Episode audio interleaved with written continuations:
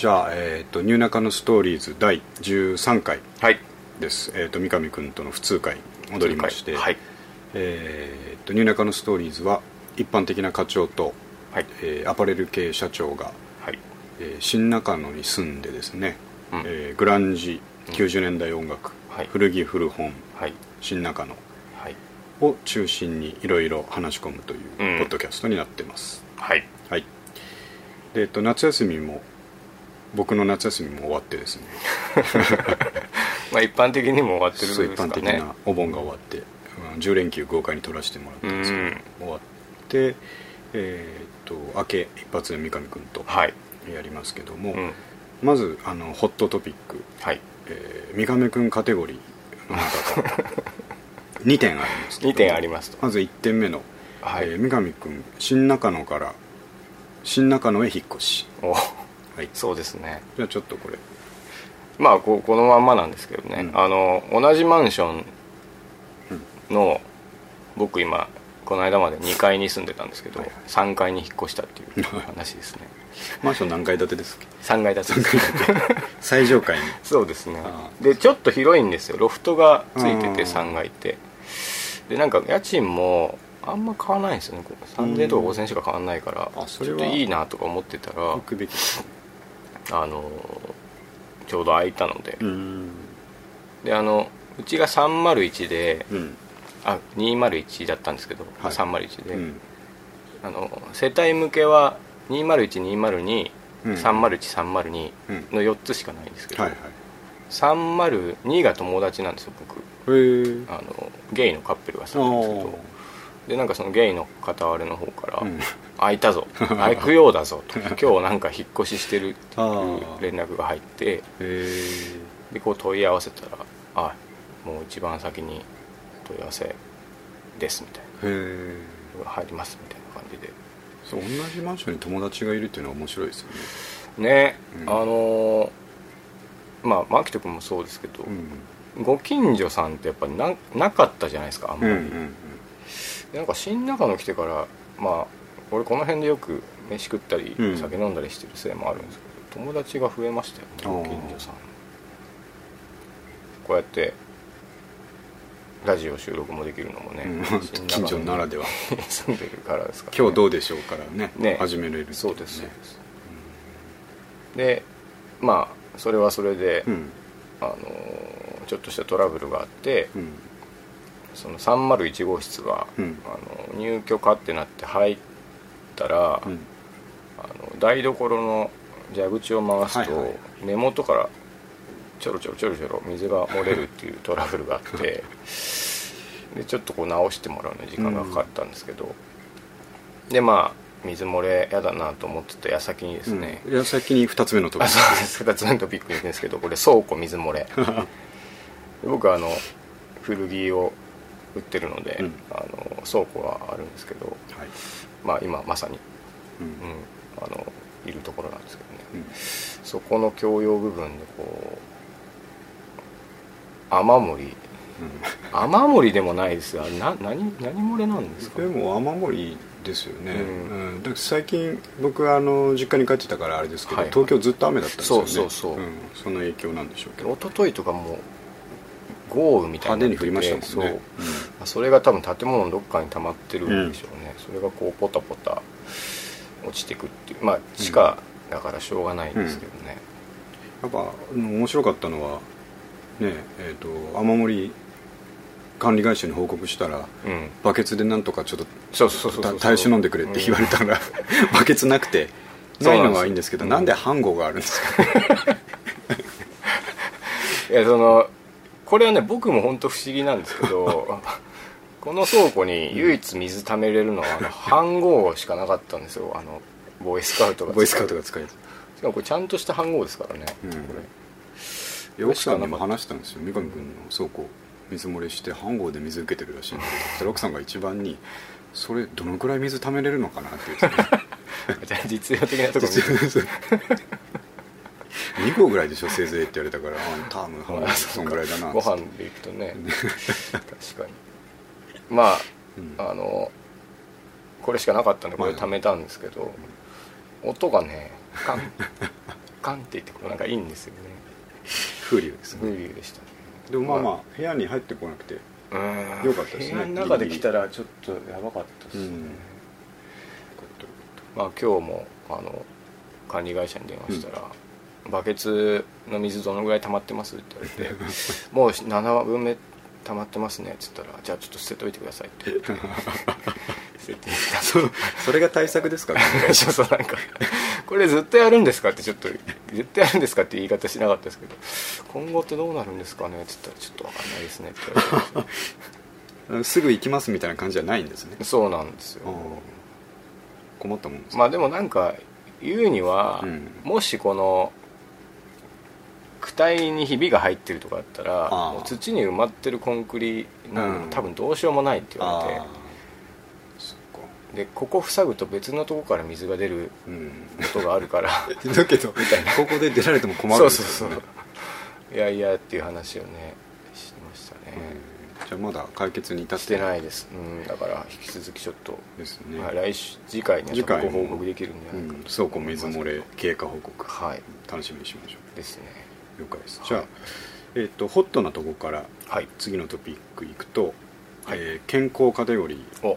ーの、えー僕の方からですうね、ん。やはりバリウム検査は拷問っていうトピックなんですけど、うん。これやはりっていうのは僕思い出したんですけど去年も同じ時期に健康診断やって去年もツイッターかインスタかなんかではい。バリウム検査は拷問ってつぶやいてたんですよで今年もやっぱり拷問だったんですけど。ど。辛いとかじゃなくて拷問だと。本当に辛い、まあ、やったことある人は分かると思いますけど30超えてくるとはい。会社とかも健康診断メニューにバリウム検査入ってくるんですけどうん。だから若手はまだ知らないと思うので あのその怖さをねしっかり今教えておきたいと思うんですけど、はい。何をされるかっていうと健康診断って、まあ、午前中に受けるとしたら前の日から、えー、と9時以降はご飯を食うなと。うん言われるんですよね、はいはい。朝ごはんも食べずに、まあ、水だけにして来てくださいと、うんそれは胃を空っぽにしとかないとバリウム投影がうまくできないのと、あと血液検査とかで、うん。あの別の結果出ちゃう。ごはいはい飯消化してるとその口の結果出ちゃうから、はいはい。えー、と食わないでくれうん。という殻が好き好きの状態でうん。行きますと。でまあ他の検査はなんとか我慢できるんですよ。採血もいいし身体測定とか別にお腹空っぽでも大丈夫なんですけどバリウム検査はまずあの胃を膨らませる発泡剤を飲まされますね、ね。シュワシュワシュワシュワするやつを、うん。を、えー、と一気にいってくださいと。であの苦しくてもゲップしないでください言われますね。言われるんですよね、それこでもいきなり吐きそうになるんですよ。ここがソフトな拷問のあ一つ目れがですね。結構ううん一対一関門ですよね。吐き気我慢。うん。もう一気にあれ発泡剤胃の中で膨張して、うん。まあ、喉の途中ぐらいから膨張し始めて。もうっていうかもうあれ出ます出よね。ます出ます 出すなって言われるけど出るから。ますよね。黙ってるだけなんですけど。でもでも本当にあれ出過ぎると僕前あったんですけどもう一回飲みましょうねって言われて2杯目あそんなあるんですか？ありますうわーそれ最悪っすね。そう。あの膨らんでないなって言われて、はい。ちょもういもうちょっと行きましょうっつって、はいはい。もう本当にきついんで。うん。でその上で、えーぐるぐる回る台というかうん平面の台に乗せられて、うん。その台がまあ回転するわけですよね、はいはい。頭を下にしたりとか、うん。右側に傾けたりとか、うん。すごい傾くベッドに乗せられ乗せられて傾く前にじゃあ、えー投影剤であるバリウムを飲みましょう。とうん。あれ2300ミリリットルぐらい。そうっすね。200ml 200はあるでしょうね。の白いドロッとした、うん。もう完全に喉越しの悪い 飲み物を一気に飲めって言われるんですよね、でグイッといってくださいグッとグッといってくださいそうそう応援してくれるんですよ。応援してくれるんですけど、むちゃくちゃグッといけないんですあれが。ちょっとずつもうちょっと飲んでわーって思ってちょっと飲んでわーって思ってあはいじゃあ、えー、ともっとグッといきましょうって言われて。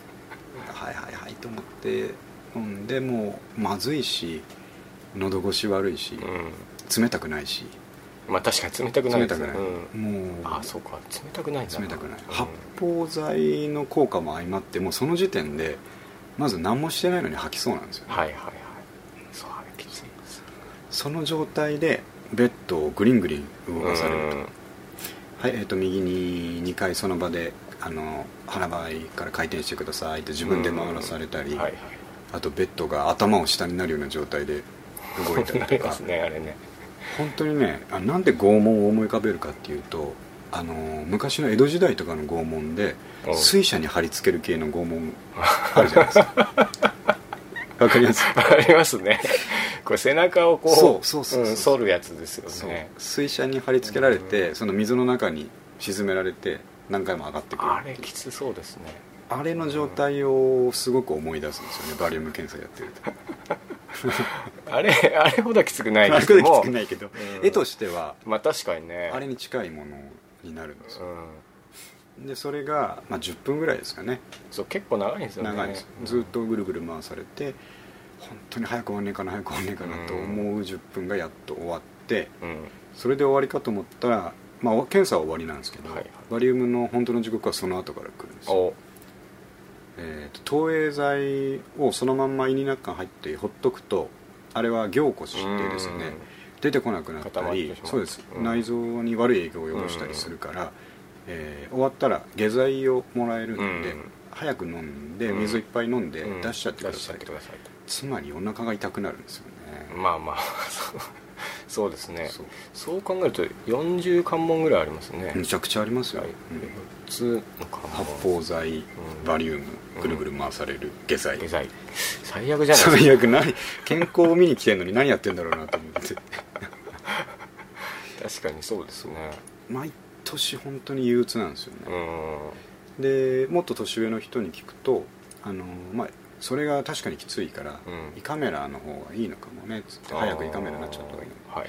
で胃カメラもなんかねうん。鼻から最近は入れる方が楽だから鼻から入れると。うん。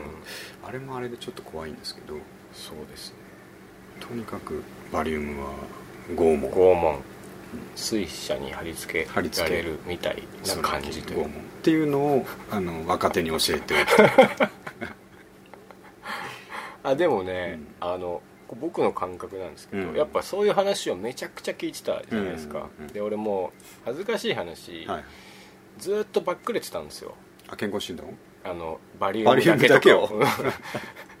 でこの間本当初めてやったんですよね、でそしたらこれそのまあきついのも伝えたいんですけど、はい。こう俺みたいなバックれる。やつが増えてもいけないので、うんフォローしておくと、うん。あの多分昔よりバリウム飲みやすいんですよあねそれは聞いたことありご味みたいな、ますねううん。ん、いやクソまずいですけど、うん、そうまずい。あの思ったよりいけたってあいう、うん。で僕はやっぱ発泡剤の方がきつかったですね、あポザイがねあれはあれ聞いてなかったですもん俺なんか。ああ知らなかった。こんなもんがあるとは思うの。これ聞いてないぞと。思ってバリウムがまずいっていうの聞いてたけど。そうそうそう。発泡剤のこと聞あいてないれでもねあとあんな極限状態で思ったんですけど、うん。ちょっとずつ舐めたらあれうまいだろうな ちょっとずつだったら、ね、ラムネみたいな味して確かに。思いましたね。うんああいう駄菓子ありますよね。あのあそうシュワシュワするシュワシュワするやつ。ドンパッチドンパッチみたいな。そう。あれでもきつかった。ねきつかったです。もう出ました？いやいや。あのーあでも出ましたね。あ今日今日だったんでしょ？うん今日だったんでうんもう午後にあよかったなんとかなったんですけどあれしでもずーっと痛かったです白いの出ますよね。そうなんですよ。それ奥さんに嫌がられるんですよね。う んまあでも無事終わって。無事終わって。まああと一年結果がね。まあ毎年おかげさまで何ともないんですけど、はいはい。ああとですね。うん。まあご存知の方も多いですけど僕あの雪国もやしみたいな体型をしてるんで。あのそうもやし。もやしなんもやしみたいななんですけど、まあ、自分的にはずっとこうだからあうん。の健康なんですけど、うん。あのいざ健康診断とかで身体測定するとはい。体脂肪率がアスリート並みなんですよ。一桁。一桁です、一桁。一桁です。何パーなんですか？今日今回7.9%ええマジでスポーツマンみたいじゃんスポーツマンそれやばいっすね。あのアスリート並みなんですよそこだけ。ね。運動してないのでに筋肉がついついてるんですか？そいや関係ないでしょうね。もう脂肪がただない。ないだけですね。だからあの氷河期が来たら一番先に死ぬという 蓄えがない。蓄えがない。ない。7はすごいですね。7.9%へえでもまあずっとこうですよ。あ本当に。なんでまあ個人的にはまあ別にこれでなんかきついわけでもないし、まあまあ。の地球環境にもいいかなと思って。あ、まあ、そうですね。あんまり食わない。ここのエネルギーをお腹に溜めるのそうですね。違うと思う、うん。なるほそんなところでした。どいやでも無事終わってよかったです。まあ来年また辛いということでね。拷問と。拷問はい。はい。じゃあ次行きましょうね。はい。次は。えーと Spotify の話あしましょうか。しましょう。これは三上君に教えてもらったんですけど、えっ、とあのー定額音楽聴き放題アプリ、うん。サービス。はい。Spotify、えーあれ今年上陸したんでしたっけ？去年の末ぐらいですね。なんか俺まだしてなかったと思ったんですけどまあしてるっぽいですそうなんですよね、うん。あれも日本入ってきてて、うん。えーとまあ、Apple Music とかあの辺と同じようなサービスですよね、うん。定額で1000円ぐらい払ったら、えー音楽聴き放題と、うん。Spotify はかなり曲数があるとうん。聞いてますね、はい。僕やってないですけど、うん。で、えー、とその Spotify のニュースが出ていて三上君が教えてくれたんですけど、えーはい。Spotify ビジネスの次の一手はポッドキャスト？うん。はてなはてなですね。うん。で、まあ、記事見たらその Spotify が今うん音楽配信ですけども、うん。まあ、今もポッドキャスト配信してるんだと思うんですがそこにもっと力を入れていこうと思ってるっていう話。はいはいはいつまりこれ追い風はいうん来てんじゃいやないかって。これはね、う意外なとこに来たなって思いませんでした、思いました、うん。それとあんまりそのポッドキャストってそもそも始めたのがあのアップルじゃないですか、うん。はいはい iPhone というか、iTunes に沿って出てきたやつ、うん。であんまりそのえー、とアップルがポッドキャストに力そんなに入れてないなっていう話題がうん。なんかで見たことあうって、ん。伝えていくのかみたいな話もあった中で、Spotify がはいはいはい。こういうことをやってくれるとうん。考えてるということでね、うん。ねなんかイメージとしては、うん。ネットフリックスが独自番組作りまくってるうん。ののうん。音声版ってことなんですかね。ですかね。うん。多分その、えー、とアップルのポッドキャストと同じような感じで一般の人がやってるやつを登録すれば配信してくれるっていう話だと思うんで、はいはい。これ本格的に始まるんだったらぜひそっちにも広げていきたいと思ってね、多方面で広がっていけばいいなと。確かにこうみんなが一つずつ、うん。みんながとは言わないですけど気軽にこういうポッドキャストチームができる世の中って楽しいです。よ、楽しいですよね、うん。やっぱりあの最初の頃は話しましたけど散々思うのはあの物書くよりもうん。曲作るよりもうん。インスタントにできるうん。うんコンテンツ作成はいはい。ですね、ポッドキポャスト。ッドキャスト。うん、これをやらない手はないと思うんですけどね、まあ我々みたいなうん。人がやるのもあれですけど、うん女子高生2人組とかねなんかちょっと聞いてみたいなと思うじゃないですか、うん。話聞いてみたい70歳と80歳の人の ポッドキャスト。とかね。梅が咲きましたね。聞いてみたいです。いいですね、そんな感じでみんながね手出しやすいとか、うん。うんあの気軽にできるとかうん。になればいいですね。ね。これいい流れです。いいニュースでした我々もちょっとちゃんとそう。中とか注目されたいですね。されたいです。あの、今12エピソード上げたじゃないですか。はいはい。でえっとサウンドクラウドの方で、うん。その件数カウントができるんですけどはいはい。何何人というか何回ですね。うん。一、人が何回も聞いてくれるのも何回になるのであれなんですけど、12エピソードでそろそろ1000再生。だから1エピソード100いくことになるんですよね。それ1000 5秒聞いて消しても1カウントあそうなんですよ。ああじゃあそれはそうか。そうなんですけどね。あのウェブの、まあの PV みたいなものですけど。ああ3 4 0回僕かもしれない。聞いてわけです聞いてわけ 僕はねあの自分であの自分のアカウントはカウントされないから僕が聞いてる編集分は入ってないんですけど、1000そろそろ。えー、あじゃあ結構聞かれました。聞いてくれてるんでね。あのまあそれはランキングの上に入ってるような人たちとは全然違いますけど、うんうんうん。まあ、じわじわ広がっていったらいいななるほど。俺もうこの方向性変えるつもりないですからね。あのなんていうかあのもっと価値のあるものにしてはい。ランキング上げようとかうん。考えればできるのかもしれないですけど、はいはい。俺もこのままいくつもりです。け ど目がめっちゃ真剣真に剣セルアウトしない。セルアウトしない。パンクですねそれはね。そうですね、いやそれは僕も共感するところでうんそうじゃないとねなんかかやってるうちに面倒くさくなるかもしれないまあそうですよね、うん。こう売れよう売れようとして変な方向行くよりはこれで気軽に行く方がいいですね。そうですね。じわじわ広がってくる、はというのに流れ関連して、うん。そのすぐ上のポッドキャストの録音環境についてっていうトピックなんですけど、おうこれはねあの何を思ってるかっていうと僕あの他のポッドキャストもよく聞くんですよ、うん。であのランキング上位に来てるやつとかも聞くんですけどやっぱりね上にいる人たちほど音質がむちゃくちゃいいんですよ。で、えっと、その人たちの録音環境のことを語ってるような、うん。あのブログとか読んでみるとあのほぼ、えっと、音楽のレコーディングに近い機材で、っていうえか近いスタイルでやってますね。ー、はあはあ。の僕らは今この、えーとまあ、IC レコーダーみたいな、IC レコーダーのちょっといいやつうん。でやってるんですけど、そのマイクを前に2人がそのマイクに向かって話してる感じなんですけど、うん。その音がいい人たちはもう個別のマイク。あなるほどなるほど。おのおのにミキサーに通してえー。個別のマイクの前にポップガードあでもつけて。ほぼボーカルじゃないですかボーカルなんですよ。だからララジオ録音と同じようなスタイルで、えー。パソコンに録音してたりはいはいはい。するんですよね。ほんでマイクも割とやっぱ凝ってたりとかうん。するので、なるほど、うん。なんで本質にはねあのそれを俺が負けるわけにいかんじゃない？確かにね。ここはもう本当に主戦場みたいなところ。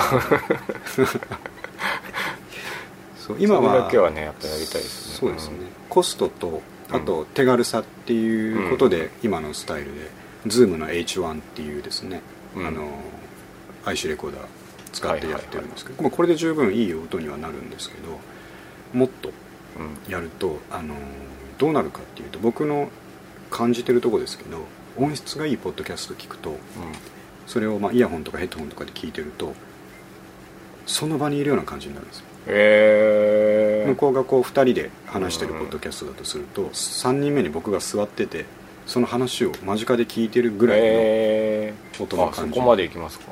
なるんです。よそれはすごく臨場感がうんね。あっていいし、でそういう人たちにファンが多いのもやっぱ音質が良くてうん。あ耳が疲れないというか。ああなるほど、聞きやすい、内容よりもなんかそういう変な動機になっちゃうのって嫌ですもんね、そうなんですよ。うんそういうのがすごくあってなんで録音環境はいつかはアップグレードうんしたいと思ってるんですけどね。確かうん。なんであの僕が、えー、と音楽スタジオに行くようなラック持ってくるようになると思います。に 凝り性だからなやっぱ。来てさ。ミキサーが入った、うん。あのミキサーのあのキャリーバッグと、はいはい。でマイクケースみたいなやつ何個か持あって。あいいですね。楽しみです。すごい体勢で来るようになると思 そこはやっぱりねあのお任せうね。して、は負けるわけにはいかんと。確かじゃあポッドキャスト関うん。連いくつか話しました、いはい。はい、じゃあ次ちょっと三上君選んでもらいましょうか。えっとねうーんとこれ、まあ、90年代の音楽で、はいはいはい。このこれですね。いきましょう、はい。じゃあトピックはですねこれは、えー、と僕のですけども、はい。えー高校生の時に聴いていたブリッドポップのコンピを思い出してうん。それを調べてみたらはい。思いのほか名盤だったっうん。ていうのが、あはい。のトピックであって僕は本当に1617ぐらいの時に、うん。地元のですね、はい。えーレコード屋でうんまあなんか運よく買ったんでしょうね、うん。いうコンピ版をあ確かこんなん持ってたなと思い出して、はいはいこれもちろんコンピのタイトルとかも覚えてないからうん。あのあどうやって探したどうやって探したかったかな？あの入ってるのを覚えてるアーティストを並べてコンピレーション。なるほどなるほど。えーとブリッドポップみたいなキーワードで探していったら、海外のうん。その CD のことをまとめてるサイトを見つかって送ったんですけど、分かったとこれねあの名盤っていうのがですね入ってるバンドがうん。これ1995年ですね。あ本当だ。の UK リリースなんですけども、もうまあもうこれこれ王道すぎますね間違いないやつブリットポップの。これちなみに何のコンピなんですか？えっとね Wake Up Listen でやっぱブリットポップを中心にしたすいやつ集めたよって感じなんですかねタイトルがなんか「 Brand New Generation of Hits」って書いてありますけどブリットポップと明示してないですけどだから当時の UK のうん流行ってたインディロックはい。を並べて、これちょっと1曲目からバンドとタイトル言うだけでも盛り上がる人がいっぱいいるので ちょっと言っていきたいと思うんですけど。お願いします。はい。1曲目、うん。えーブーラドリーズのウェイクアップブー」ですね。これね。これ日本でもいろんなテレビ番組でああ出囃子とかで使ってるんですね。うん Wake up with a beautiful morning あ上手ですね今 それそれ。で2曲目。えこれは懐かしいなまた。本当「The Levellers。Levellers。Fantasy。Levellers もいいですね。いいですよ。うん。バンジョーがなんか入ってるんですよね。入ってますね。で3曲目これもう最高だな。アッシュのはい「ガールフロムマーズ」うです。ねんこれも最高ですね。 Ash はやっぱりこの「Girl from Mars」とかが入ってるファーストはい。が一番1977だったかな。はいはい。音のバランスがむちゃくちゃなんですよねむちゃくちゃ。Kung Fu とか入ってる このアルバム一番いいですよね。でででででまあ Ash でしょ？3番目が、はい4番目が Garbage。熱いっすね。熱い。 Only Happy When It Rains ですか。この曲は分かんないな。あ多分聞いたら分かる当時よくかかってた、うん。そして5番目が俺たちの Sleeper。俺たちの Sleeper をこんだけ気にしてるのは東京都内でも俺たちぐらいだマジでその自信ありますよね。ありますよね。スリーパーの話何回かに1回しますもんうん。プロモを送り合 う。スリーパーの「えー What Do I Do Now」というこれいい曲でますだやってるのかなスリーパー。ねスリーパー自体やってないですけどスリーパーのボーカルのあの女性女の人が最近あのイギリスのテレビ番組とかに出てるっていうような YouTube を見たことあります、えー、なんかねやってるですブリットポップの思い出を語るみたいなああそういうことですか。当時のみたいな。そうそう。なるで次、まあ、これも熱いな、 Pulp。Pulp。Pulp のうん。あの入ってる曲が Common People じゃなくて「Do you remember the first time」僕どっちかというとこっちの曲の方が好きなんです。この曲もねパッと出てこないですね。後で全部上げときますから、ね、そうですね。これはね最 Pulp ってあの、高うん今あんま聞かないですけど当時結構最重要バンドみたいになってましたよね。ブリットポップの中では、うんやっぱあの Common People がすごい流ね行って、あの一気に国民的みたいな感じになって。ボーカルの人ジャービスジャービスがお騒がせ。なんか割とオアシスブラーと並んで、はいはい。よく見た気がしますよね。ですよね。あのいつもかっこいいスーツで。そうそうそうナードといえば細い。ジャービスみたいなね、うん。あこれいいなこれあとあと20曲全20曲あるんですけど、はい。1個ずつ思い出が語れますね。この感じでやってて時間大丈夫なんですか？大丈夫でしょうね、まあ大丈夫これで終わってもいいぐらいです。7番目「ザ・シャーラタンズ」うんこれもね、うん Just When You Are Sinking、うん Sing Over」これもいい歌なんですやっぱこうシャーラタンズみたいなパーカー着たかったですもんね、着たかったあのアドラックみたいなね。パあのシャーラタンズはちょっと立ち位置が絶妙だったですよね、そのオアシスとかブラとかのなんかこう喧騒に巻き込まれずにね。コツコツやってる感じがしましたね、うん。まあ、そそんなに目立たなかったかもしれないですけどね。でもいい歌が多いと、うん次8番目。あこれ俺はあんまり馴染みがないですね。俺もね分かんないです。 Julian Cope。Try Try Try、分かんないです。うん、スマパンにも Try Try Try っていう曲ありますねあありますあれいい曲。そう9番これも分かんないな。俺もあ俺も分かんないです。 Blameless っていうバンドで、うん。 Town Clowns これちょっとパンクっぽい曲だった気がする、えいやこれ10番目、はい。これ素敵ですね、えーティーンエイジファンクラブの、うん。えースパーキーズ・ドリームー、はい。これ僕ティーンエイジの中で結構かなり好きな方の曲ですね。もうこのアルバムでうん。多分好きになったっていううん多分そうでありますよね。あ確かにここから始まってるのもいっぱいあるな、でいよいよ次がはい。オアシス、うん。ロール・ウィズ・イット、また渋いですね、うん。ロール・ウィズ・イットってあのシングル連発してる時の、はいはいまあ、2枚目か3枚目とかだったんですけあどあこれいい曲なんですけど、まあ、すごいシンプルではいはい。多分あの兄貴が2時間ぐらいで作ったんじゃねえかなっていう曲ですねこれはね。歌詞歌詞の内容からしても。ロールイズイットってもう踊ろうぜみたいな意味なんですかね。でしょうね、うん。あのまあロックンロールのロールですから。まあちょそういうことでしょうね、はい。で12番。うん。エラスティカ来ましたね。コネクション、はい。うん。いいですね。このエラスティエラスティカのボーカルをめぐってあ あのオアシスとブラーが喧嘩する。喧嘩する。そそんなにね他にまだいっぱいいるだろうっていう感じでしたけどね。そこみんな行くあんだなって。のこうビッチ感が良かったんです良かったまあ、美人ですしっていう、ちょっとあの男前なそう感じですね。そうそうそう、う。ん。ですかね。13番エコーベリこれまたねーグレートシー熱いですねまあソニアちゃんだったかな。あそうそうそうそうそうだ。よく覚えてるインド系のハーフインド系の。ですよねそうです。あのオレンジのやつすっげえブックオフで一時期見たから。あ見ましたね。これねここのあるバンド大体ブックオフ常連常いち早くいち早くブックオフに並んでたんですよねコベリー次が、はい。あいいですね。マニックスの「フマニックス。ァスタ」うん。うんこれはホーリーバイブルからの一曲ですね。はい。はい。すごくいい曲です15番目。あジーン。ああいましたね「スリープウェルトゥナイト」ジーンって何でしたっけ？元のバンドがあってジーンと何かに分かれたみたいな感じなかったかな。そうでしたっけ？俺なんかゴメスと混ざるんですごめんこれ今分かる人はいやあのバンドだよって心の中で言ってると思うんですけどちょっと調べてみまね。す、わかんないですね。シェットセブン。これはね、うん。熱いっすね。スピークイージちょっとちょっとよりこの中のメンズでいうとシェットセブンってもっと売れてなかったんじゃないですか？そうですね。で一応取り上げられてるんですね。ーね。うん次がエドウィン・コリンズ。知らないです。あガール・ライク・俺もあんま詳しくないな、うん。あ18番目はね、はい。えっと、ネッズ・アトミック・ダストビンスタック、ね。はい。ツインベース。です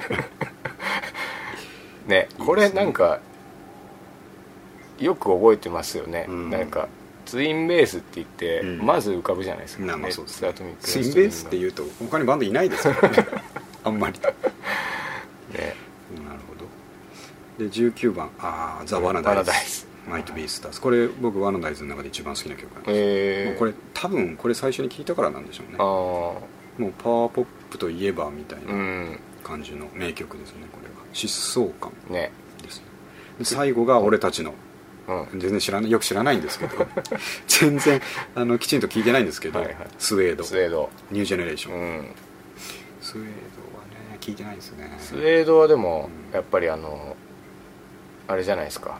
こう当時うん。ちょちょっと前に出てきたんじゃないですかオアシスとかより。そうですね。で少しこう貫禄がありましたよね。ありましたね。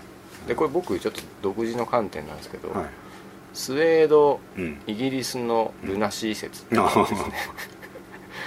ちょっとビジュアルビジュア系ル系ですよね。みたいな感じで、みんなこうルナシーが好きみたいな感じでスウェードが好きだったんじゃないかなっていう、ああ言えますね、うん。あの声の出し方もすごくビジュアル系っぽい、ねちょっとそう。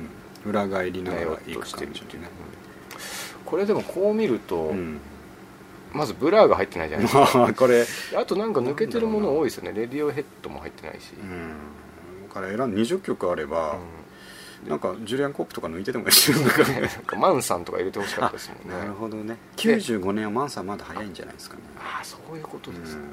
でもねこのその代わり、うん。やっぱスリーパーが入ってたり レベラーズが入ってるのはもう完璧に評価に値するっていう。そう。これを見てこれむちゃくちゃいいコンピレーションだなとうん思ったんでちょっと取り上げておきたいなはいこれあの YouTube でこのコンピレーションの曲をまとめてくれてる人がいるんですよ。多分 UK のファンだと思うんですけど。それをどその並び順で聴けると。そう並び順で売れるただなんかあのよく YouTube で聞いてるとあなたの国では聞けませんってなることはああありまますね。あれが結構入ってたんでちょっと僕がこれ今回あのリストし直しますんで。は い皆さん聞けるよでもね CD をこのビジョンミュージックエンターテインメントってとこ作ったって書いてありますけど、うん。まさかうん。あの20年後の日本で こう噂されてるとは思わないし思ってないでしょうね。まあ嬉しいんじゃないですかね。いや多分このコンビのこと語ってんの俺だけだと思うね。え今後もいないんじゃないですか。取り上げられることないでしょうね。だから、まあ、多分最後にうん。このコンビについて話した人間たちですよ、俺ら。ね。日本でた多分でも分かんないですよ。聞いてくれてる人の中にも、うん。あのブリッドポップ好きな人多いですから、はいはい。俺もこのコンピ持ってた。ああさらに。というかまだ家にあるみたいな人が いたらぜひ連絡が欲しい。確かにね。もうないんですか？手元に。ダウンロードないですね、うん、どっかで売っちゃったんだと思コンビって売っちゃいますよね。当時ってコンビ全盛期だったからうですね。いろいろあったから。いいコンピうん。はずっと聞きましたもんね。ね。これは本当にいいコンピ。うん。であといいコンピといえばランシドのエピタフのパンクオーラマですね。あ ありましたね。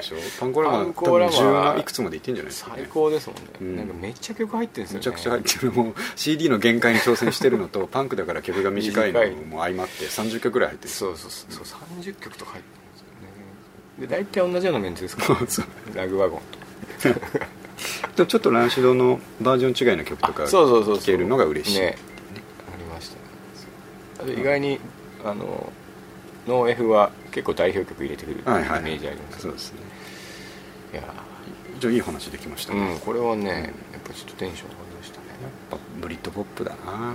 90年代でねその音楽のトピックに次に書いたやつ。はい。これはねあのトピック名ははい「あなたにとってパワーポップとは?」っていうお。なんかちょっと深い題にしちゃったんなですけどパワーポップってですね定義が難しいうん。じゃないですか、まあまあまあ。あのパワーポップって言われてるバンドを並べてみても、うん。まあ確かになんていうんですか疾走感があるとか、うん。パワーコードでうん。押すとか、メロディーまあメロディーがいいとかコーラスワークがいい。あそこもありますよね。とかだけ並べるとう別に、あのーグリーンデーもそうだし、んまあまあまあ。ね、なんか一つのジャンルに集約できるもんじゃないようなバンドの集まりになっちゃうんだからこれ個々に思ってるパワーポップ像っていうのがうん。だいぶ違う、確かにそうですね。ねだろうなと思ってこの「あんたにとってパワーポップとは」っていうタイパットルと出るのにしたんです何ですか僕はね僕はもう絶対的に前も話しましたけどあ今回さっき例に出した、えー、とワナダイズワナダイズは絶対的にパワーポップだなと思うんですけどあのもう一つはえちょっと前にトピックに入れてた、えー、とシルバーさん、ああ、はシルバーさんのいはい。音の感じ。あの分厚いパワーコードで押してくる感じとコーラスワーク。うん。パッパーみたいな。パうん。そうコーラスワークって確かにキーワードかもしなん。ですよね。僕はねその2つですね。パワーポップと言われて出すのはワナダイズとシルバーさん。三上君なんでしょれないあパッと浮かんだのはウィーザーですね。あーそうだな。ウィーザー。あとグリーンで。はいはいまあでも共通して言ってるとこうんその辺ですね。その牧下修うにうん。パワーコード。ね。メロディーがキャッチーで、うん、コーラスがあって、うん、難しいですよ、うん。これお話ギターソロとかがあんまりない。ないみたいなね、うん。ああそうそうそうそう。あれなんて言うんでしたっけ？オクターブか。オクターブ奏法でソロを終わらせてくれるとか。あれはギター下手なものにとってはコピーしやすくていい確かにね。そうですね。うパワーポップってそのポップでん、うん。パワーがないやつってあんまなさそうじゃないですか。ないですね。だから何のこともパワーポップって言えちゃうなと思うんですよね。だからこう自分あなたにとってのうんパワーポップって言われた時に、うん。あなたにとってポップとはともまた違うっていうそうそうそうそうあれジュディ・マリはポップですかね？パワーポップいやポップでしょうポップでしょうか、パワーちょっと 使うかな。吐き捨てるような言い方。でいやいやそんなことないですよね。いやあのなんていうのかな？むちょっと難しいことをやるじゃないですか。ああジュディマリとかはね、そこでちょっとパワーが取れちゃう。そうパワー取れちゃう。近づいてきましたね。ね。なるほど。そぎ落としてほしいですよね。ブルーハーツはでもパワーポップって言われないですね。言われたことないですよねでも要素としてはパンク。ロックンロールパンク。でもパワーポップのさっき挙げた要素。はあれ入ってますからね。入ってますよね。うん、いっぱい入ってる。どこがあとかそあそうあのブルーハーツがパワーポップに入んない理由なんですそうそうそれ。バラードやるからですか？いやあの見た目じゃないですかね。今ワナワナダイズとか、あでもティーンエイジファンクラブもパワーポップって言われますよね。あうん、とかさっきの、まあ、グリーンデーは違うか。ウィーザーとかは、まあ見た目が割と似てるんですよみんな。ナードな感じというか、メガネかけて。メンバーにメガネがかけがち。ワナダイズいないな。そう。だからこれは語り始めるとね収集がつかないというかパワーポップをどう定義するまあかそうですね。あとなんだ。ブリンク182みたいな。これあんま聞いたことないですけど。あれは、まあ、パンクの枠で言われますよね。あ、うん、だけどまあポップなパンクで世界をギャフン。これ今後もやっぱうん。ちょいちょいこのポッ入っていドキャストくと登場する。フレーズですか。ら そう。で日本ではパワーポップをですねあの明確に推しているのはあの僕も知り合いがやってるところですけどあのはい。えっ、とジスタイムレコードああ聞いたことありますね。ジスタイム、はい。インディーのね、うん。ジスタイムは世界中のそのパワーポップというかああいう系の、うんギターポップパワーポはいッはい。プ集めて、うあの日本でディストリビューションしたりとかしてる。活動をずっとやってるんで、はいあの辺りの人たちに聞けば、うん。明確な解をくれるかもしれないですね。パワーポップとは何だろうっていう、はい。ちょ今度。今ちょっとちらっと出ましたけど、うん。ギターポップっていう言葉があるじゃないですか。これはね、どうしたことかと全部ギター大体入ってるじゃないですか。うん。うん。ギターが入っててポップスだったらギターポップなのかって違いますからね、うん。あれなんでしょうね。パワーポップギターポップ。うん。ポッ歪みの度合いかな。パワーポッププはああの歪んでますよ。だあいぶ。ずっと沈んでますよね。だいぶ歪んで、でて、はい、でギターポップはもっとあの16円ギターとか使ったりするからああなるほど。あのアルペジオ、はいはいはい。あ結構それその感じですうん、よね、アルペジオを使って綺麗な感じだとギターポップなのかな。ギターポップって言われたらどのバンド出てきますか？2つぐらいあげると言われスーパーカーとかじゃないですか。たらあまあ、アルペジね、うん。確かに弾くなみたいな。スーパーカーパワーポップも入ってるな。そうですねギターポップ。ギターポップ何何ですか？何が出てますとかやっぱラーズとかが浮かあラびますかね。あーあそうか。とかあれでも確かにパワーポップではないですね、うんですね。ギターポップ。ギターポップって言えるかな。難しい話題だな。難しいですね。まあジャンル分けをね本人たちがあの、俺たちはギターポップバンドだとかパワーポップバンドだって出てきてるわけじゃないから、うん。してるのはまあ聞く側まあそうですよね。なんですけどね。これでもこれはポップかうんこれはパ,、パワーポップかっていうのはちょっとうん。人生の指針にしたくないですか？やっどぱポップを好きだとは言いたくないんで、うんパワーポップが好きだっていう方がいいじゃないですか、あいいですね。でこう例えば自販機の前に行って、うん飲み物を選ぶときに、パワーポップを選びたいですよね うんポップとパワーポップがあったらってことですね、そしたらやっぱファンタとかううんまいから、パワーポップパワーポップでしょうね。見た目がパワーポップですねファンタはね。ですよね、うんプあいやポップか。難しいなポップ。じゃあじゃあ缶ジュースでポップは何なんだって言われたら。まあ午後ティーとかじゃないですか。ああそうですね。いや午後ティーは。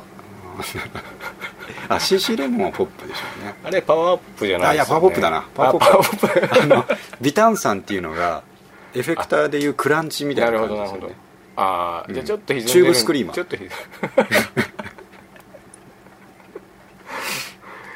ちょうどよく歪んでると。でコーラまで行くとディストーションなるほど。がかかってるって感じですよね。そうするとコーラはこれはヘビーメタルですヘビーメタルまでいっちゃう。ヘビーメタル。ガンガン、うん。痛いんでヘビーメタルですね。これちょっと今後もはい。これはポップか。パワーポップか。あいけますギねターポップか。うん。あれと似てますね。あのこれは西新宿ペペか。どうかどう。かうん似てます。わびさびがある。わびさびなるほど。これもいい話がいい話ですねできましたね。パワーポップとは、じゃあ次はですねえーっとちょサイエンスにいっておきましょうね、ちょっといくつか書いたんですけどちょっと一個話したかったのは、はい。真ん中の、お。えー素人が考えるうん。ロボットや AI の人権うん。なんですけどこれあのニュースちょっとこれを。があってですね、そうそう。えっ、とウェブニュースになってたうんアメリカの話なんですけど、えー溺死した警備ロボットスティーブの死とロボットの人権っていうアメリカの「フォーブス」うんの記事があって、はいはい。えー、とワシントン首都ワシントンの商業施設で警備任務に当たっていた警備ロボットがうん。噴水に転落し溺れ死んだ状態で発見された。っうん。ていううん。ニュースなんですよね、このロボットは、えースティーブっていうですねあのロボ新人警備ロボット、うん。でその商業施設を、まあ、見回りして、えー警備してたんですよね、はいはいちょっと R2D2 の似た形の。ですね。思ったよりでかいですね。うん、うん。これが、まあ、噴水に突っ込んで、うん。まあ、水が入って死んじゃったっていうことなんでしょうけど、今はねまだこんなロボロボした感じうん。なので、その人権とか来てもピンとこないと思うんですけど、うん。僕が読んでる SF の小説とか、うん。割とこのテーマが多くてうんあの AI とかが進んできて AI ってその究極の目的はうん目標は、えー、と人間と同じように思考するうん。ことをコンピューター上で再現できないかっていうところなんで、はいはいはいはい。それがまあ高いレベルでできたとするじゃないですか、でコンピューターも悩み考え、うん。間違い成長していくっていうようなうん。状態になっちゃった、うん。で個性を持つっていう状態になった時に、で形も見た目もですねうん。あの人型になった時にうん。その人たちの人権をどうするのかみたいうん。な不当に扱われてはいけないとかですね最低限の幸せがうん。保障されるべきみたいな人間と同じようななるほど。そう人権を考えなきゃいけない時が来るかも難しい話ですね。マッキーとしてはどんな意見ですか？いやでもねそういう同じようになったとしたら、うあのー悩み考えっていうような、うん。でしかも成長すると。んうん。なったら僕はそれはそこにも人権を認める同じようにうん。保障何かをするっていううん。世界になる気がしますね。う、ん。確かにね。うん。もうほぼ人間なわけで。そうもう違いがなくなってくるということですね、こう話しててマキト氏がロボットだとするじゃないですか、はい。でこうロボットだからうん。壊しちゃえっつって誰かが壊したとしたら、うんまあ、目の前にいる俺はうん。寂しいですよね、悲しいし戻してくれってなると思うんですよ、うでなんか誰か償わせようっつったら、まあ、それってこう人間と同じ扱いですよね。そうだから刑法とかうん。殺人罪に適用するのかとか、うん。そういう人間と同じ扱いにするかどうかって話になると思うんですけどね。でも今思ったんですけど、うん。そのマキト氏のうん。思考がネットにつながってて、うん。こう復活できる可能性はあ。人間より高いですよね。そうですよね、うん。そうか。簡単に再現再生できるっていうのは人間とは違うと思うんですかね、うん、このロボットもその、まあ、AI が搭載されてみたいな、うん。その何かこう全てのデータがうん。もう一回復元できたら、まあ、外装が戻れば元に戻る。そういうことですよね。と思うと、うん。まあ、人間より罰は軽くなりそうな気がします、まあでそう思うと、まあ、人人権というか、うん。うん、ちょっと違った感じになりそうですね。ねでもねこう 今のその進化具合を見てるとうん。あのー僕らの生きてる間にはないかなっていう話じゃない気がするんですよ。いやそうですよ間もなねく間もなくですよ、うん。あの僕、えっと、最近読んだ本に書いてあったんですけど、はいはい。まあ、あのロボットとはまた違う話ですけど、うん。えっとどこだったかな。ゴールドマン・サックス、はいアメリカの証券会社あるじゃないですか、うで、えっと、株の取引のトレーダー。んうん。で、えっと、デイトレーディングするようなそのスピード勝負のトレーディンガーですね、はいはい。その買った値よりもうん。少しでも高くなったらうん。すぐに売り始めて、うん。その利ざやで儲けていくっていううん。素早い処理が必要となるトレーダーっていうのが2000年2000年の段階ではうん。そのゴールドマン・サックスに600人いたんですってあ人がやってた。そうです。ん。人がやってて。でそれが AI が代替できるように最近なってきて。うん。で AI とかのもう超速いわけです。よまあそりゃそうですようん。ね少しでも動いた。株ってこうストーンって落ちるわけ。ストーンと落ちたりストーンと上がるわけじゃなくて、うん。こう波打ちながら上がっていくじゃないですか。うだからある意味失敗が少ないんだろうなと思って。んなるほど。買った時よりもうん一瞬でも高くなる時があって、うん。そこから落ちるんですよ、うん。でその高くなった時を見逃さないわけですよ、うん。AI とか。絶対見逃さないそう。ともう1秒というかもう1秒より短いうん。時間のスパンで、あ上がった売る。うん。でしかも大量に売る。っうん。ていうことが受け側のシステムもできるようになってきたからはいはい。AI がやってるんですよ。もうすでに、まあ聞いたことありますけどねねそのロボットなんとかね。ね。それをやりだしてからその当時その仕事をやってた600人っていうのが、うん。今人間は2人なんですええあじゃあもうかかなりいるんですね。もうええもうあとは AI がやってる。でその600人が全部仕事を失ったわけじゃなくていろんなとこにこう、なるほどなるほど。あの職種転換でより良い環境になってるんでしょうね。そんな、へー。あの単純なことはもう AI に任せればいいから他の頭使うことやろうぜっていうふうになってると思うんですけどそうするとあの証券業界まあそこ600人いたものが2人ですから、うん。就職の間口狭まるんですよ。確かにね。で証券会社って給料高いからうん。みんなそこをこう狙ってた学生たちがうん。行き場がないから、うん。ちょっと人気の薄かった IT 系とかはいはい。公務員だとか、うん。そうあと軍事関係もそうですアメリカだったら。の方がすごい数学関係の卒業生を求めているのが、今そっちにやっと流れ始めてはいはい。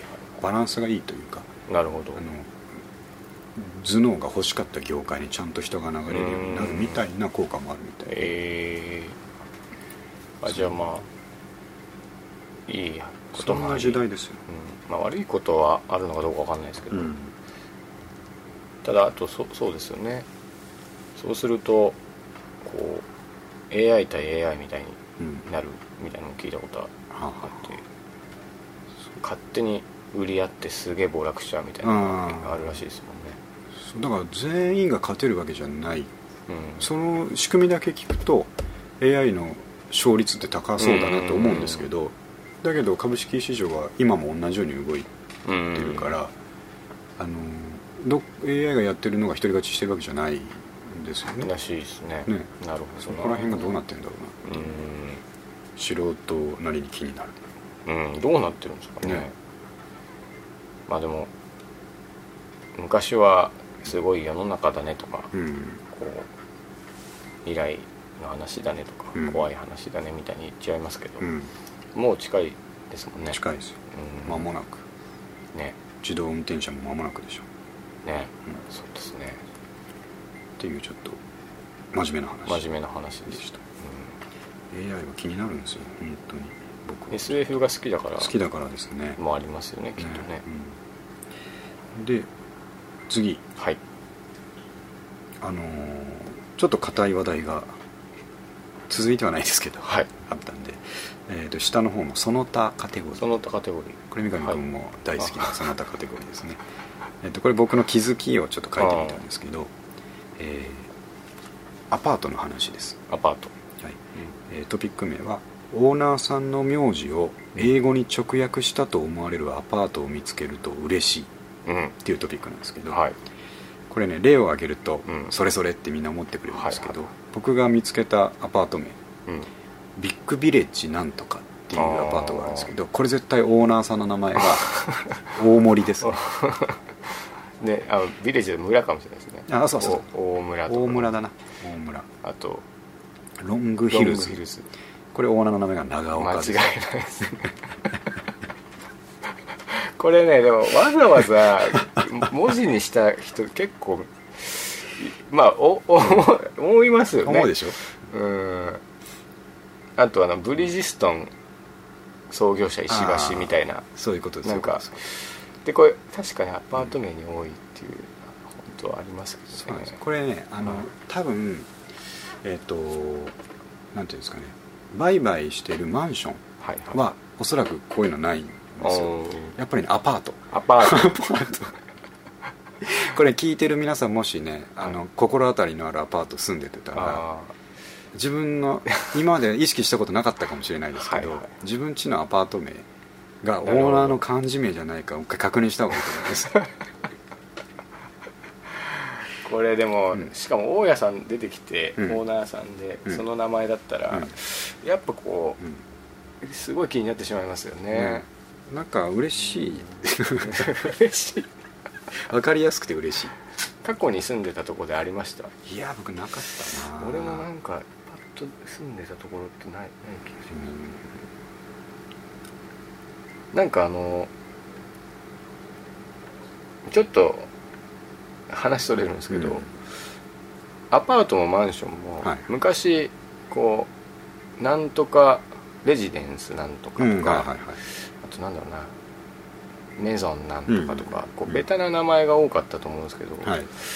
これね僕が二十歳超えたぐらいから、うん。なんか変わってきた気がするんですあよー。自由につけ始めたっていう。はいはいっていうのも友達がいきなりドミール川村っていうところに住み始めて 普通のアパートなんですけど。でなんかそっからなんか気をつけてみたらあそこから10年ぐらいでうん。なんかめちゃくちゃなアパート名増えましたよなんかあのゴージャスな感じのが多いですよね。そうそう誰外人によくあの指摘されるんですよね。そのマンションっていうのは外国ではあの城みたいな家のことを言うんだぞみたいえー、あそうなんなですね。イギリスとかじゃあマンションといえばうん。そのいわゆる僕らが見てるそのマンションはい。じゃなくて、じゃないそう貴族が住んでる家みたいなことをマンションっていうのに、えー。そんな名前つけてるのちょっとおかしいぞ恥ずかしいぞと。言われるらしいです、えー、あじゃあこれなんかも笑,、うん。笑われる話ですよねこの。ロングヒルズとかロングヒルズねいやこれね外人さん気づかないですよ。あ逆に。逆に気づかない。ね最近なんか見ました？こういうの。見つける。あのこの2つははい。今例に挙げたビッグビレッジとロングヒルズは、はい。実際に新中野にああるあるんですか。アパートです住んでる人いたらちょっと申し訳ない。申し訳ないですけどねね。まあなんか自分の名前つけたいっていうのはあるんでしょうね。ね。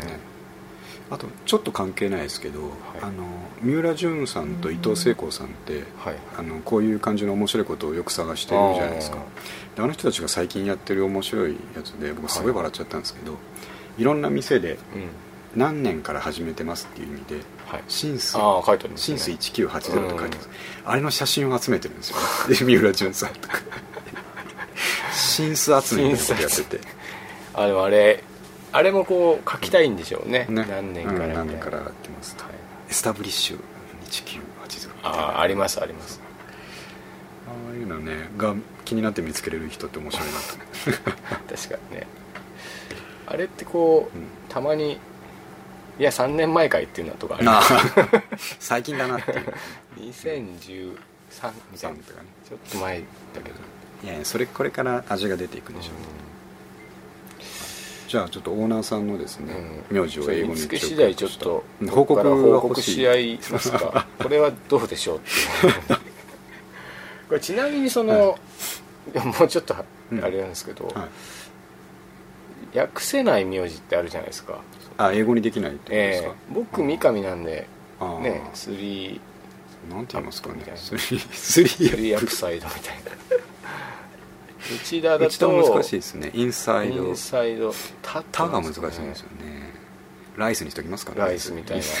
そういうやつだとなんていうんでしょうもっと、うん。あのできないやつあるじゃないですか。ありますね。あでできなそうなやつをこう来たかっていうのがあったらあ嬉しいいでしょうね。はいはいはい、あすごくこそう深読みすればそうだな、あなるほど。い。そうですね。なんか物とかのなことの名前じゃないうん。ちょっとパッと浮かばないですけど、はいはいの場合結構大変そうですよね,、ねまあでもちょっと引き続き注意して見ていきましょう。していきたいなと、アパートに注意。はい。じゃあ美香君どうしましょう？もう1個ぐらいにしておきましょうか時間どのぐらいなんですか？これちょうど今1時間来たかなって感じじゃですねあもう一個いくとするとえーっとです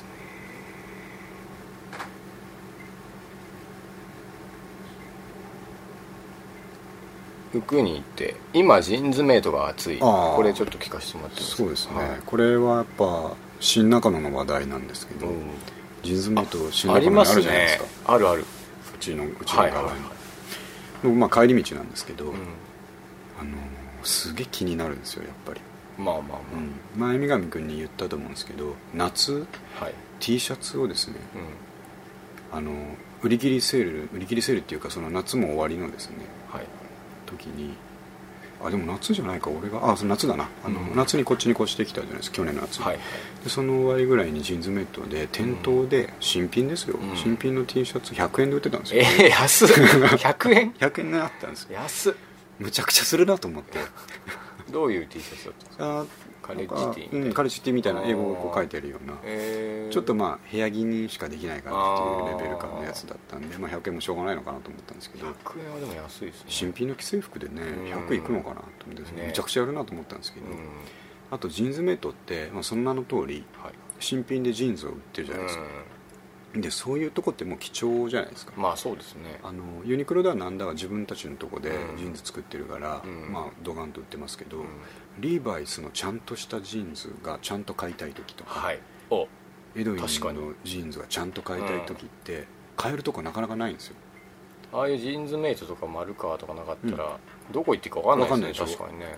まあリーバイスのショップショップ行けばあれなんですけどね。ねそうそう地方だとないっぱいあるもんじゃないんで、うそれをん、ああ確かに買う時にはうん。絶対にジーンズメイトがいいと思うんですけどね。うん。あとね割とそのモノホンのリーバイスとかも、はいえー、とラインナップが古くなると安売りするんですよ、ええ 40%50% オフとあか本当ですか。元値が1万後半ぐらいのリーバイスのジ結構ーンズとか。高いですからねリーバイスってね。手届かないでしょ、うん。新品。それ半値ぐらいでえ売ってる時期があったりとか、はいはい。あとまあディッキーズのあいいですね。ワークパンツとか、うん普通にちゃんとした新品を売ってるので、なかなか見つけられないんですけど、はい。やっぱジーンズメイトぐらい、うん。うん、とあとねなぜかなぜかというか、うん昔からだと思うんですけどはいはい。アルファの商品があね。豊富、うん。うん、アルファインダストリーズ。ね。MA1 から始まって、はい。ミリタリーの。そう。シャツもバッグもうん。アルファのやつ探せば、はいはい。あれねあのジーンズメイトだと思ってバカにしてる人いると思うんですけどね、もうとんでもない品揃えですよ。本当にそうだ。うん。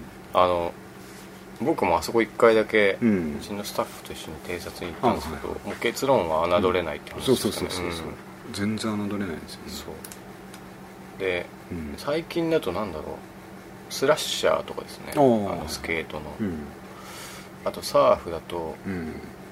マーク・ゴンザレスとかはいはい。わかんないです、うん、ああいうの扱ってるんですよ、ね、新品をちゃんと置いてるでしょ？そうですそうです。うん。そうそうそうなんだよ下手するとマークとかはライセンス全部ジーンズメイトが持ってたりするっぽくてあなんかあそれはすごいな。ねいやすごいなと思いました、そうだからこの時代にはっきり言って生き残れないと思ったんですよ、うん。ジーンズメイトって、あの僕は東京出てきた当時はまだ大丈夫だったと思うんですけどはい2000年とか大丈夫だったと思うんですけど、うん。このファストファッションとかがガンガン出てきて、あの見た目いいジーンズなら安く買えるように、3000円ぐらいで買えるようになった時代に、うん。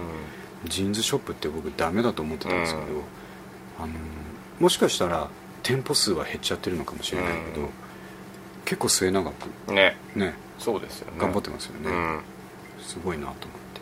そうなんですよ。ただお客さんはそんないないですよ。いない。いつ行ってもガランとしてるから 逆に今探しやすいですけどね、でもね暑いっていうのは分かります、僕あの本当についあの一人暮らししてる時あったじゃないですか、はい最近。ついその8月頭ぐらいにふらりと寄っちゃってうん。あのアウトドアはいブランドのうん。メーカーのアウトドアの T シャツとかがうん。1000円以下990円でズバンって並べてあったんですよ。えでボディも結構よくって。えはあはでこれ買うもんだろうかどうだろうかと思って。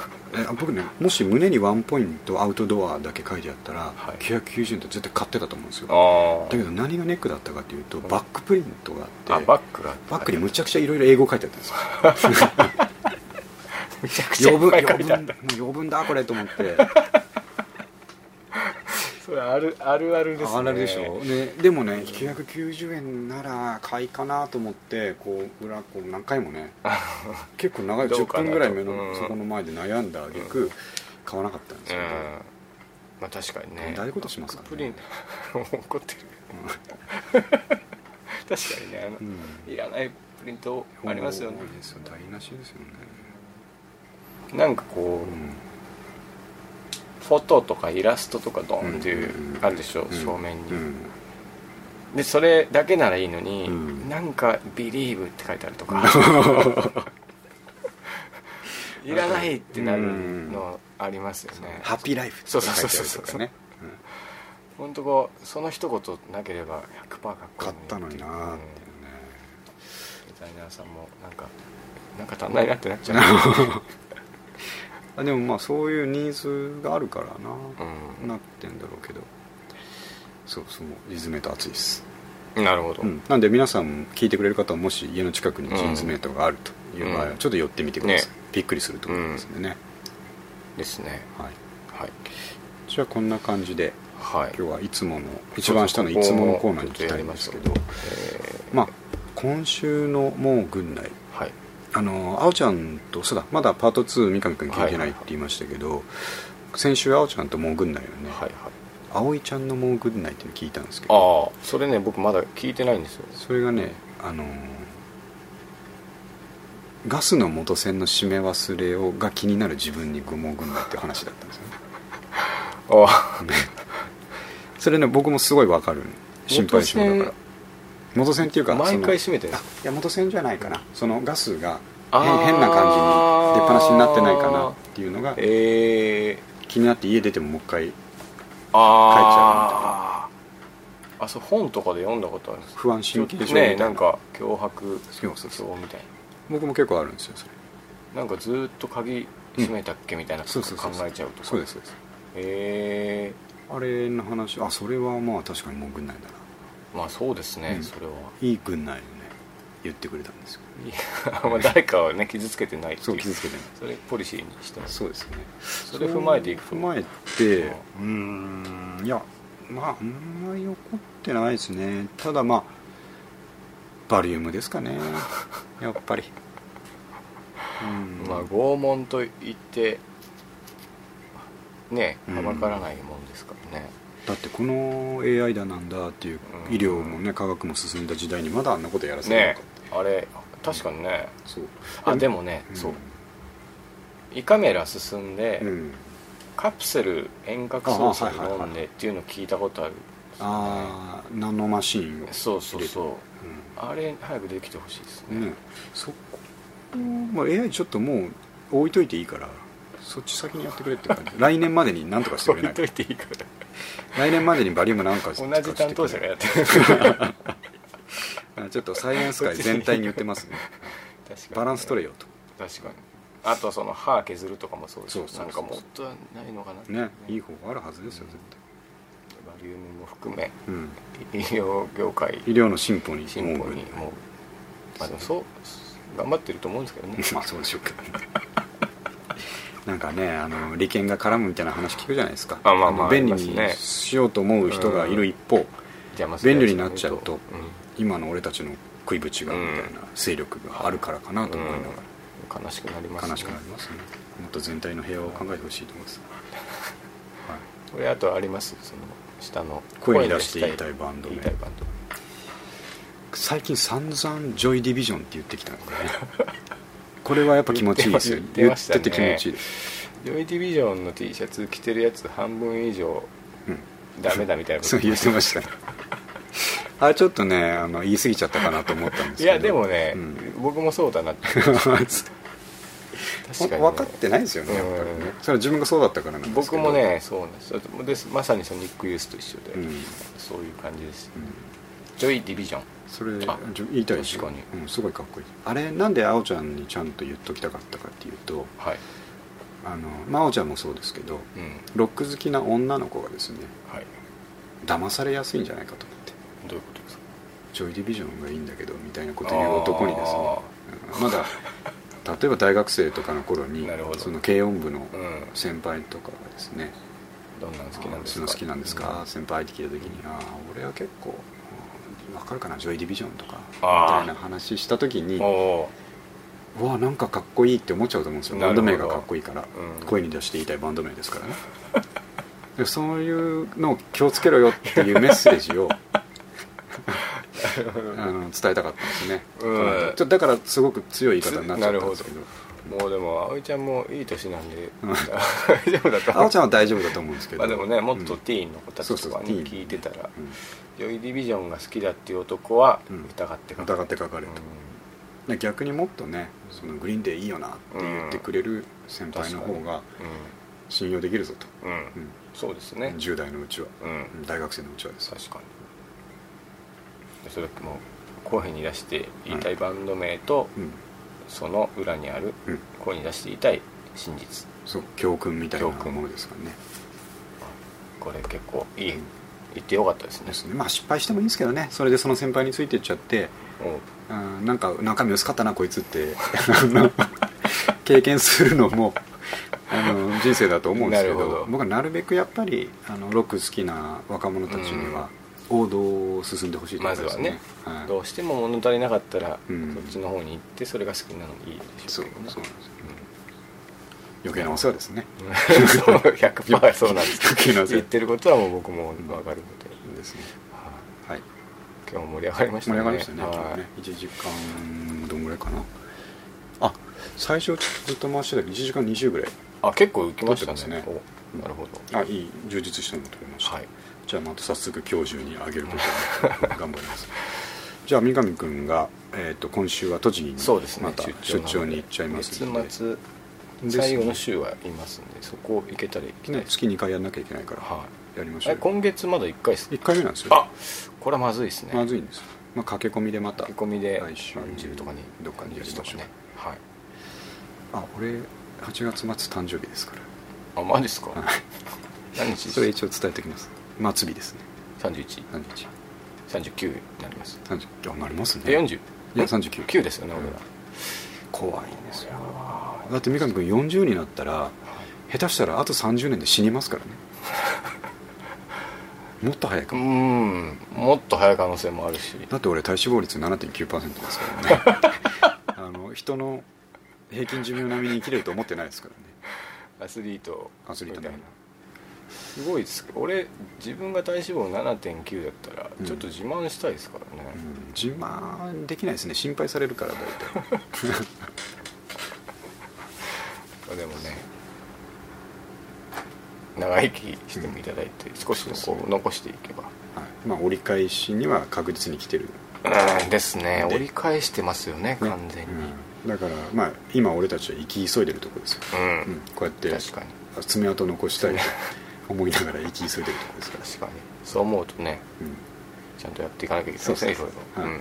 聞いてくれる人もいっぱいいますんで。はい。ぜひあの有用な情報を流していきたい、うん。えーオーナーアパートのオーナーの名前のアパートを見つけてくださいとかね。そういうそうですね日々がちょっと楽しくなるような。いずれリスナーができたらちょっと募りたいですね、うん募りたい。こんなの見つけましたはがき欲しいですよね。ああそれやりたいですね、まあまあ今はツイッターとかでくれればいいと思うんですけど、ね確かにやりたいです、そういうことで、はい。